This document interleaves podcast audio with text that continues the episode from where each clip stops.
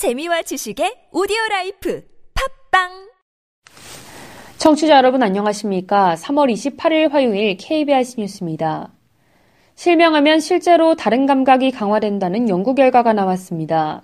미국 메사추세츠 안이과병원 연구팀이 학술지 플로스원에 발표한 내용에 따르면 3세 이전에 시각장애인이 된 사람들은 뇌의 구조 기능에 해부적 변화가 일어나 다른 감각이 강화되는 것으로 나타났습니다. 연구팀은 3세 이전에 시각을 잃은 12명의 실험 참가자와 정상 시각을 가진 16명의 참가자의 뇌 영상을 찍고 이를 비교 분석했습니다.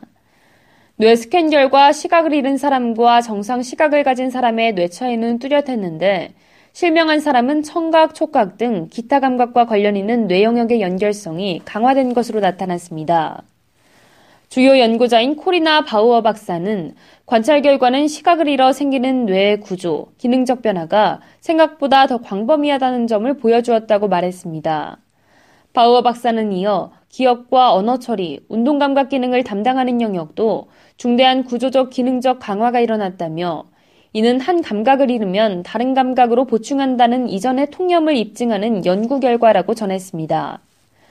연구팀에 따르면 뇌에 이런 변화가 생기는 이유는 뇌가 환경과 상호작용해 자신을 재구성하는 능력인 가소성 때문입니다. 연구자들은 가소성을 활용한다면 재활치료에도 큰 진보가 일어날 것이라며 스스로 뇌의 가소성을 촉진하도록 훈련할 수 있다면 뇌의 잠재력을 끌어올려 다른 감각으로 보통 사람처럼 정보를 처리할 수 있을 것이라고 전망했습니다. 한국장애인개발원이 올해 장애인 250명을 지역사회 내 사업체에 배치해 장단기 훈련을 통한 실질적인 취업을 지원합니다. 장애인개발원은 어제 대전 유성구 인터시티 호텔에서 퍼스트잡 발대식을 개최하고 이 같은 취업 지원 사업을 시작한다고 밝혔습니다. 인턴십과 유사한 퍼스트잡은 병원, 마트, 인쇄소 등 지역사회 내 사업체의 장애인 근로자와 직무 지원인을 함께 배치해 직업교육과 훈련을 통한 취업 연계를 돕는 사업입니다. 지금까지 장애인 직업교육과 적응훈련은 직업재활시설이나 근로 현장에서 각각 이뤄져 실제 직장 적응과 취업 유지가 어려웠는데 퍼스트잡은 직업교육훈련을 근로 현장에서 원스톱으로 지원해 장애인 직업재활의 새로운 모형으로 평가받고 있습니다.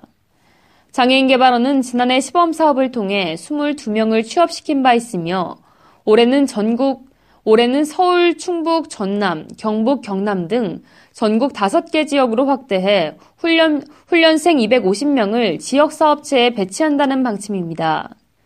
훈련생들은 올해 12월까지 150여 개 사업체에서 하루 3시간 또는 6시간씩 직업훈련에 참여합니다. 황화성 한국장애인개발원 원장은 퍼스트잡이 우리나라 장애인 취업률을 획기적으로 높이는 데 기여하기를 바란다며 이 사업을 전국적으로 확대할 수 있도록 노력하겠다고 말했습니다. SC제일은행은 제25회 국민이 선택한 좋은 광고상 시상식에서 착한 도서관 프로젝트 시즌5 캠페인 영상으로 온라인 부문 좋은 광고상을 받았다고 밝혔습니다. 광고상을 받은 영상은 시각장애인을 위한 청각자료 기부 활동인 착한 도서관 프로젝트에 참여할 목소리 기부자를 모집하기 위해 지난해 제작된 결과물입니다. 이 영상에서는 목소리 기부자인 주부 은행원 고등학생을 선생님으로 소개하고 시각장애 청소년들이 오디오북으로 수업을 받는 모습을 함께 담았습니다. SC제일은행 관계자는 지난해 3월부터 한 달여 기간 동안 유튜브, 페이스북, 네이버 등 온라인 채널에서 조회수 800만 건을 돌파하며 화제를 모았다고 전했습니다. 한편 한국광고주협회가 주관하는 국민이 선택한 좋은 광고상은 1993년부터 시작해 올해 25회를 맞았으며 광고 전문가와 소비자 심사단 등의 심사를 거쳐 수상작을 선정합니다. 보나이에프의 사회공헌단체 본사랑이 제1회 시각장애인 사진전 또 다른 시선을 개최합니다.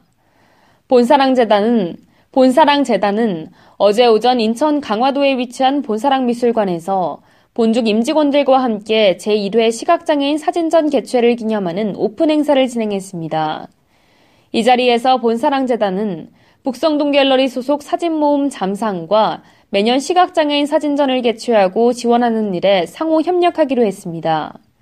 이번 사진전 또 다른 시선은 오는 6월 3일까지 약 3개월간 운영할 예정이며 사진 모임 사진 모임 잠상이 전시했던 단체 전시 중 17명 작가의 작품을 엄선해 선별했습니다.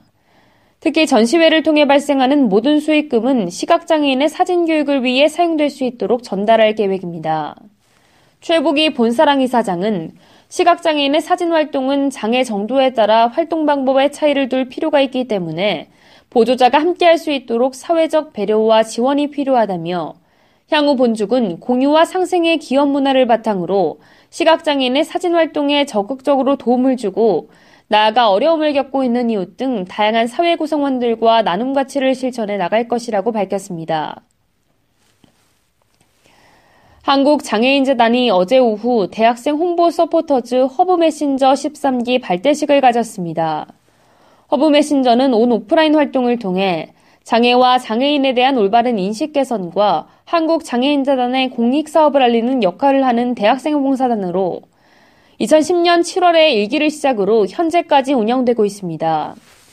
18명의 대학생으로 구성된 허브 메신저 13기는 이날 발대식을 시작으로 오는 8월까지 총 5개월간 블로그와 SNS를 활용한 장애인 인식 개선 콘텐츠 제작, 한국장애인재단의 공익사업 취재와 캠퍼스 거리 홍보 등 다양한 홍보 활동을 직접 기획하고 이에 참여할 예정입니다.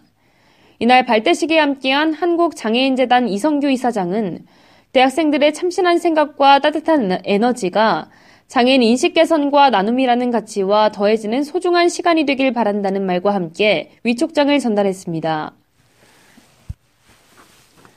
대구 도시철도공사는 대구 시각장애인 연합회와 함께 대구 도시철도 시각장애인 편의시설 개선 사항을 점검하고 시설 개선을 추진 중이라고 밝혔습니다. 두 기관은 점자, 도, 점자 도서관장 등 50여 명의 전문가를 투입해 대구 도시철도 1, 2, 3호선 91개 91개역 12,000여 점자시설물을 전수조사했고 이 중 장애인 편의시설 개선 대상 1,407건을 발굴해 개선 작업을 진행 중입니다. 시설 개선 작업은 이르면 다음 달까지 마무리될 예정입니다. 한편 대구 시각장애인연합회는 시각장애인의 도시철도 이용 편의를 위해 노력한 대구 도시철도공사의 감사패를 전달할 계획입니다. 끝으로 날씨입니다. 내일은 전국이 대체로 흐리고 비가 오다가 오전에 대부분 그치겠습니다. 또한 새벽부터 아침 사이에 일부 중부지방에 안개가 끼는 곳이 있을 것으로 예상됩니다.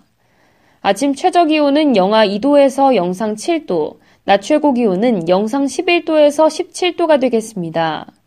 바다의 물결은 서해 앞바다에서 0.5에서 1.5m, 남해 앞바다와 동해 앞바다에서 0.5에서 2m로 일겠습니다. 내일까지 서해 남부 해상과 남해상에 돌풍과 함께 천둥 번개가 치는 곳이 있겠고 물결이 높게 일겠으니 항해나 조업하는 선박은 유의하시기 바랍니다. 이상으로 3월 28일 화요일 KBS 뉴스를 마칩니다. 지금까지 제작의 류창동, 진행의 주소연이었습니다. 고맙습니다. KBIC